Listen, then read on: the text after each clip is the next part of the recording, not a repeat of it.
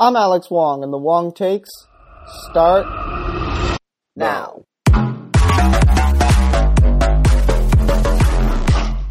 Can y'all believe it's already the sixth month of 2018, June 5th to be exact, and got a good show today. Some interesting stuff came out of the world of sports this week, and we will jump on it as best we can. Uh, hopefully, y'all are enjoying the summer so far. Uh, I think I will be able to record next week, but it won't be on Tuesday. It's going to be probably, uh, I think, the Sunday beforehand. So um, we'll, we'll have to stall a little bit, some talk about the finals and stuff like that. Uh, but we will get some good content out, uh, or I will get some good content out as soon or as well timed as I can. So, let's begin today's episode with what else? The NBA Finals. Interesting series so far, um, although nothing really that we didn't see coming. I mean, the last, uh, as the last episode mentioned, this is the fourth time the Cavs and Warriors have met in the finals consecutively. And this is the fourth time that the Warriors have gone up 2 nothing on their home floor. Varying results, of course. Uh, the first series, they were able to get the victory. Second series was the 3 1 comeback, and the Cavs winning the NBA Finals. And last year, the Warriors had the gentleman's sweep, winning uh, winning the series 4 to 1. And now it's two nothing. An interesting series so far. Uh, game game one was pretty chaotic. Uh, the Cavs definitely missed an opportunity because the Warriors have home court. Uh, of course, winning as many games as they did during regular during the regular season, and the Cavs having like thirty some odd losses. So the the Cavs needed to need to steal a game at some point at Oracle if they want to win this series, and that can come in a game five or a game seven when it, it, appears to me at least that teams are more likely to to win a game on the road just because of the urgency factor that that's built in from being in a game five or a game seven. But if you're the Cavs, the opportunity to steal a game early in the series is not something you want to pass up. And boy, did they have one in game one. Uh, they had the Warriors on the ropes. Uh, it, the Warriors have sometimes struggled in clutch situations uh, they haven't really been able to, or they, they've been able to get clutch shots, uh, but not consistently. And they, they don't really have a go to guy at the end of games. I mean, Steph Curry, uh, depending on his rhythm, Kevin Durant has struggled in isolation play this, uh, this the last couple of series. So they don't really have a go to guy. And they needed some help in game one, and they got it partially from the refs. Uh, I, I don't I, I'm that block charge call at the end of game one. I mean, I, I'm of this. I, I believe that, like the rule, the it should be determined when the player starts his upward shooting motion. I think you shouldn't be able to slide laterally uh, if you want to get called or if you want to draw a charge. I mean, that that's literally getting in the guy's way. That that should be a foul on the defense uh, an offensive foul, the reason they call that is because you don't want guys charging into defensive players, and I think that only happens if the defensive player is set and and isn't moving side side to side because that's the way you step it. If you if you take a step forward, I mean the guy's still charging at you, but if you go in sideways, you're going in his way, uh, and that should be a foul on the defensive player. So I'm I think I'm biased, of course, but I think the the block charge call was called correctly, though instant replay, I still am against instant replay being used for judgment calls. Um, just because of the Pandora's box that opens. I mean, there's going to be some missed calls, but you don't want every foul call being looked at at the end of games and people saying, is that a foul or not?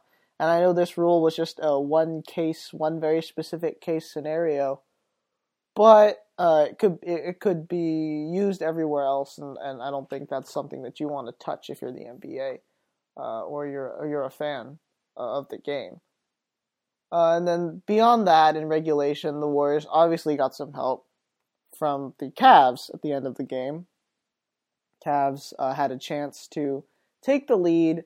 George Hill had two free throws with the Cavs down one, made the first, missed the second, and then everyone saw J.R. Smith uh, just lost his mind and, and thought the Cavs were winning and dribbled out the ball, wasted the time, went to overtime.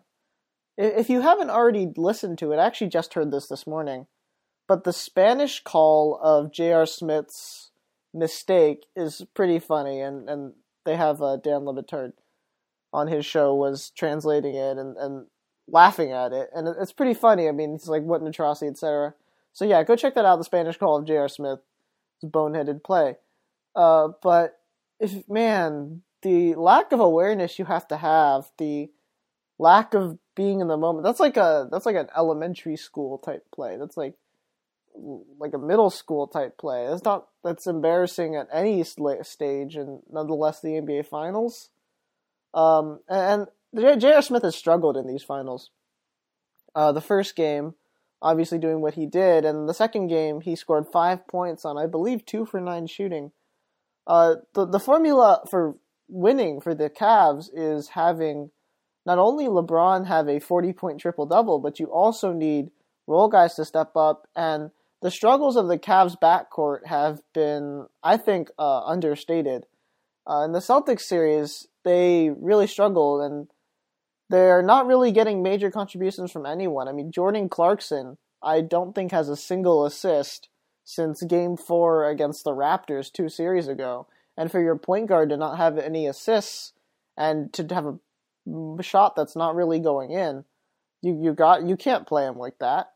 Uh, and then a guy like George Hill, who's playing okay but missing the key free throw, obviously. If LeBron's not getting backcourt support, the Cavs have no chance in the series, just straight up. Uh, so uh, I'm the the Cavs are going to need contributions from J.R. Smith, uh, Kyle Korver. They need to take better quality shots. Kyle Korver just keep doing what he's doing, but guys like J.R. Smith need to take better quality shots more movement uh, away from the ball, find more open looks, and hopefully, kind of like the Rockets, they can just shoot themselves into a game. That's what they're going to need to do to win.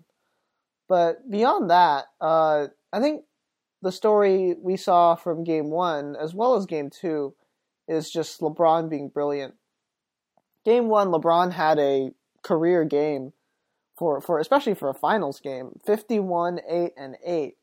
I mean, wow, uh, to to be that good and not win is a testament to to this Cavs team, how they're constructed, and also kind of a testament to the this free upcoming free agent market. I mean, does LeBron want to stay here? I mean, this is a pretty telling stat, courtesy of Basketball Reference. Uh, LeBron scored 51 points, almost had a triple double, and yet his plus minus was minus 13. Uh, and, and, the best plus minus was Kyle Korver at plus 12. I mean, everyone in the Cavs starting lineup had a, had a minus plus minus. So LeBron is not getting any help whatsoever while he's on the floor. And while and he had eight assists as well, so it's not like he's just holding on to the ball. Um, and and that's a big problem for him uh, for the team if he's putting up those kind of numbers and they're not doing anything with it. Uh, moving and then game two happened. Uh, game two is what we've come to expect from the Golden State Warriors. While they exploded in a different quarter, the fourth quarter that we normally see, which is the third, uh, this was a blowout at, the end of the game. No real drama, and especially coming uh, at Oracle Arena, that's kind of just what we expect from the Golden State Warriors. We saw a full game from them. Actually, in, in game one too, uh, they got major contributions from their big three, and that's their formula for winning. Uh, game one, uh, Curry had 29, Durant had 26, Thompson had 24, and and in game two, similar, very similar stories. Curry had 33, Durant had 26, Thompson had 20. When when your start, when your big three are scoring like 80 points a game, and that's all you really need to rely on and you just need a few role players. Uh, in this case, they got contributions from in game two, JaVale McGee with 12 on 6 of 6 shooting, and Livingston with 10 on 5 of 5 shooting. When you can get contributions like that, I mean, this Warriors team is unstoppable. You you didn't we didn't see much of JaVale McGee in the Rockets series because uh, he didn't really match up well with the Rockets. But this series, he can bully uh, guys, or he can run the floor and we he got two dunks at the very beginning of the game. He can run the floor better than Tristan Thompson can, uh, and better than any of the Cavs guy big men can. And that's where JaVale's strength really is. Like Clint Capela, he didn't really match up well with Capela, but now he has room to flourish, and that's why he started in game two and scored 12 points uh, in, in 17 minutes of play. So this is a good sign for Golden State that they're getting contributions from guys beyond Durant, Thompson, Curry, but they also are getting contributions from Durant, Thompson, Curry. Um, these aren't just little ones as well. I mean, Steph Curry broke a long-standing NBA record, or I don't know if it's long-standing, but a, an NBA record, uh, hitting nine threes in Game Two, and that just exemplifies how great this team is. I mean, the fact that Curry's made the playoffs and, and been in the finals the last three years and never hit nine threes in a game, and now he's just doing that, and we finally get to see the full extent of what he can do. Pretty remarkable, plus Kevin Durant, of course. I think the biggest play from this game, and the one that a lot of people were interviewing the players about, was Steph Curry's three with like half a second left on the shot clock, which is just a mindless heave from 30 feet and that's the demoralizing aspect of this Warriors team. I think I've talked about it before. Weaponized joy, a phrase that I've seen thrown around a lot on NBA Twitter, on like sites like The Ringer and other other places. Uh, when when they can when when he does that, I mean, there's nothing you can you feel helpless. Tristan Thompson didn't want to say he felt helpless, but you do feel helpless. I mean, imagine you're in that position. You play 23 seconds of good defense, and this guy just turns around and, and like throws a prayer, and it goes in, doesn't even hit the rim. It's a swish. Uh, what else? What else are you gonna do? And that's what the Warriors can bring. Uh, there's what else was to say? Oh yeah, uh, in the third quarter though, of game two, if the one there's one thing the Cavs want to take away from this, it's going to be that third quarter, because the Warriors are this postseason have had historically great third quarters, and yet it, in game two the Cavs outscored them 34-31. So I think that that could be a little formula for them. It's going but the what what happened really was they were just able to uh, get more shots up, and the Warriors weren't really able to turn off the faucet. So what they're going to have to do is, like I said, ball movement, uh, finding players finding their shots, and just shooting well. Uh, contributions from role players or the quote unquote others, as well as LeBron. Moving as the series shifts back to Cleveland, as it does now for games three and four. Finals in all NBA series are 2 2 1 1 1, so we get two more games in Cleveland, and then we alternate games from there if necessary, starting with Golden State. Uh, moving back to Cleveland, the Cavs have seen the situation before. Uh, last series, actually, they were down 2 0 Boston Celtics, won series in seven. So, although obviously this Warriors team is not the same team as the Boston squad they just beat, which was missing its two best players, uh, they they're not going to be scared by the limelight. They're going to be ready to take on the challenge. And there's the old adage that role players always play better at home. And we clearly saw that with the Cavs. I mean, they won all three games at home against a tough Boston team and have won eight home games in a row. And the reason for that is not only do you get great performances from LeBron, but from uh, your role players, and that's what they're going to need. I I have it's t- I can totally see this Cavs team winning uh, game three and or game four. Uh, probably not both, but uh, one of them if they the Warriors are not ready for it because no matter how much you say we will take them seriously every single game, and this is the finals, of course we're going to take them seriously. They say two nothing is the most dangerous lead in soccer and hockey. Same thing with series. I mean, two nothing, you think you've got it under control and everything, and and you you're complacent a little bit. Uh, you don't come out with the same fire that, especially the Warriors know that they held serve and they don't have to win a game on the road. I can totally see them slacking off a bit at the start of game three and getting themselves in a 10, 15 point hole like within the first five minutes. Uh, and it'll be hard for them to dig out of that, even though we know that they can.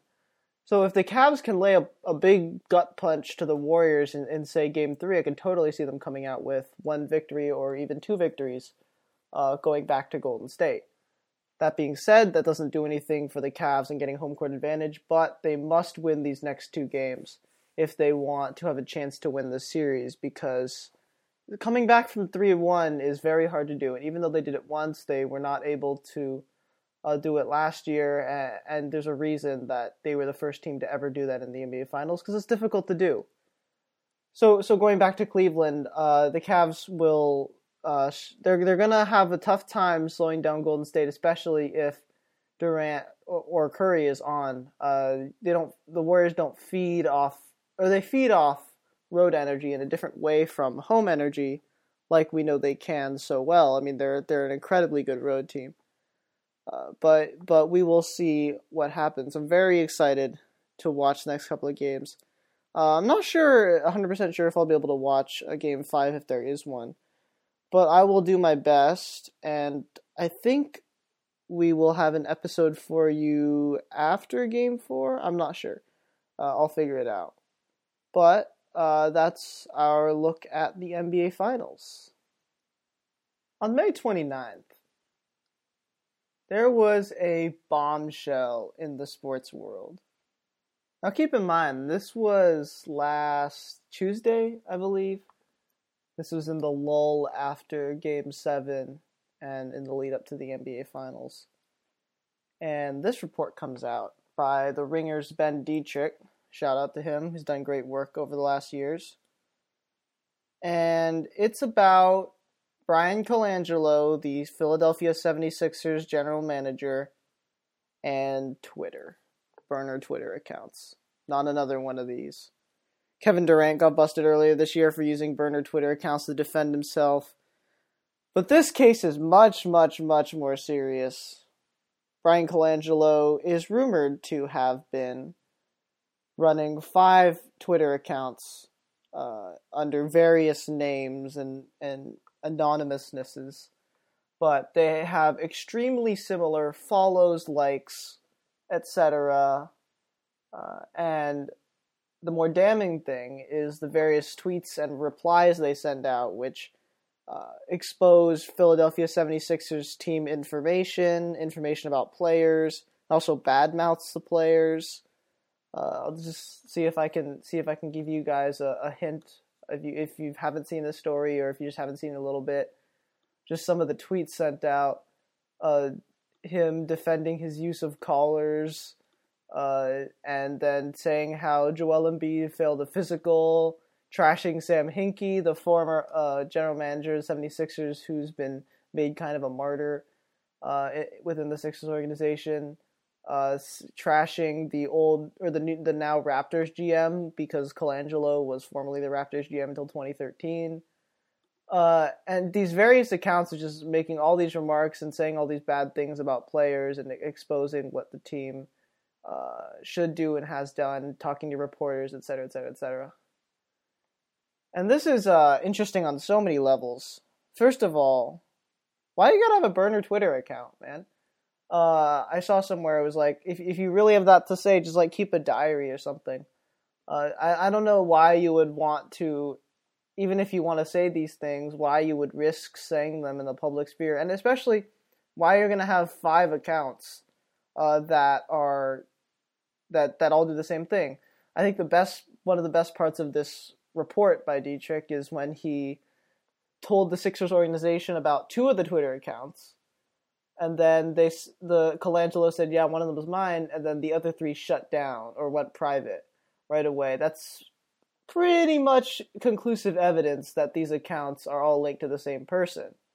So, and we already know it's it's either Colangelo or his wife who's been increasingly looked at. Uh, but we'll go back to her in a little bit.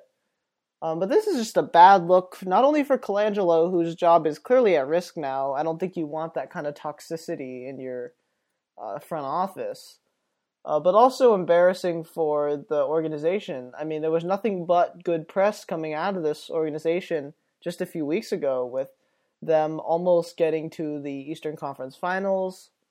Uh, and, and them having so much young talent stockpiled and ready to compete next year and this year and in a few years especially trying to recruit lebron james etc but now this type of story comes out and it's just embarrassing because it, starts at the top. When, when when they don't when there's no accountability from your GM, why is why does the rest of the league think the rest of your organization should have any accountability? Uh, that that's not the message you want to send off to other teams, to potential free agents, to your fans, uh, and that that's just bad for everyone involved. Now, their 76ers a few days ago hired a firm to, this is according to ESPN, uh, quote, probe the connection between Bryan Colangelo and secret Twitter accounts. So there's a there's a big legal deal going on just to try to figure out what's happening. And I think that that goes to expound upon how big of a deal this is. You don't normally just hire firms pricey for for nothing. Uh, and, with all this talk about Colangelo's wife, uh, I don't know if if this were if these tweets were by his wife. I mean the the the information that was exposed about people failing physicals and why trades don't go through he shouldn't be telling that to people who are not involved with the organization, especially if he even has the slightest thought that they are going to share it with people that shouldn't know, like the public. Uh, so I think even if Colangelo's wife is behind these accounts, I don't know. I don't think he should keep his job, uh, just because clearly he was exposing information that he shouldn't be, uh, and, and that's not what you want from your general manager. Uh, what else there? I mean, like, look, this whole issue it, it should it should be just a flash in the pan, but I think we're gonna see more people or more things like this. I mean, social media does something to people, and and believe like these are not as thick-skinned people as you'd think. They want to defend all the bad things that are said about them. They want to make themselves look good and put down their competitors. Saw that with Kevin Durant, with his detractors and now Colangelo with his detractors. I mean, this is not the end of the Twitter. The Twitter will exist from our president on down, and, and we're going to continue to see these stories. There, while they are entertaining, uh, it's not good for the organization just because of the nature of these tweets, and is not good for for basketball. Unfortunately, even though it's great for NBA Twitter. All right, last major topic of the day. I've been sitting on this one for a few weeks now. Really interesting. Uh, the Tampa Bay Rays, the last few weeks, have been trying out something that they've called the opener. And it's really interesting. What happens is you take the fourth and fifth starters in your lineup, guys who you typically don't expect to give you seven solid innings. And what you do is instead of starting them right off the gate, you bring in a relief pitcher. Uh, in this case, it's been Sergio Romo, who us in the Bay Area are very familiar with, former San Francisco Giant, long time beloved. Um, and then you have him go an inning, an inning and a third, before you bring in the starting pitcher. And what this allows you to do is it allows you to pl- play the platoon advantage. If you've got guys, say, uh, like the Angels did when the Rays first trotted this out, I think they had four right-handers to start out the game or yeah, and then you get to play the platoon advantage. You get your righty and your righty, and that allows you your starter to be able to come in with the middle to the bottom of the order to start out with, and not have to face the top of the order the second time until what would have been their third time through the lineup. And that, based on everything we've heard so far, gives you an advantage, or that should give you an advantage. I am a big fan of this. I mean, I'm I'm I enjoy the traditions of baseball but I'm not a baseball purist. I mean, I'm open to trying new things. And I think if the analytic, I mean, the results have been mixed so far. Uh, the Rays are four and five in games where they have an opener. The team has a higher ERA, but I mean, the thing is, you are you do have your fourth and fifth starters in those games, so it's not like you don't you expect a lower ERA necessarily in those games. But it's a, it's it's an interesting idea because everything we've heard about the third time through the order is when uh, games or when teams start to give up more runs. And if you can hold off going through the quote unquote third time in the order, another inning, why not do it? If your starter's meant to go longer, then why not give him that opportunity?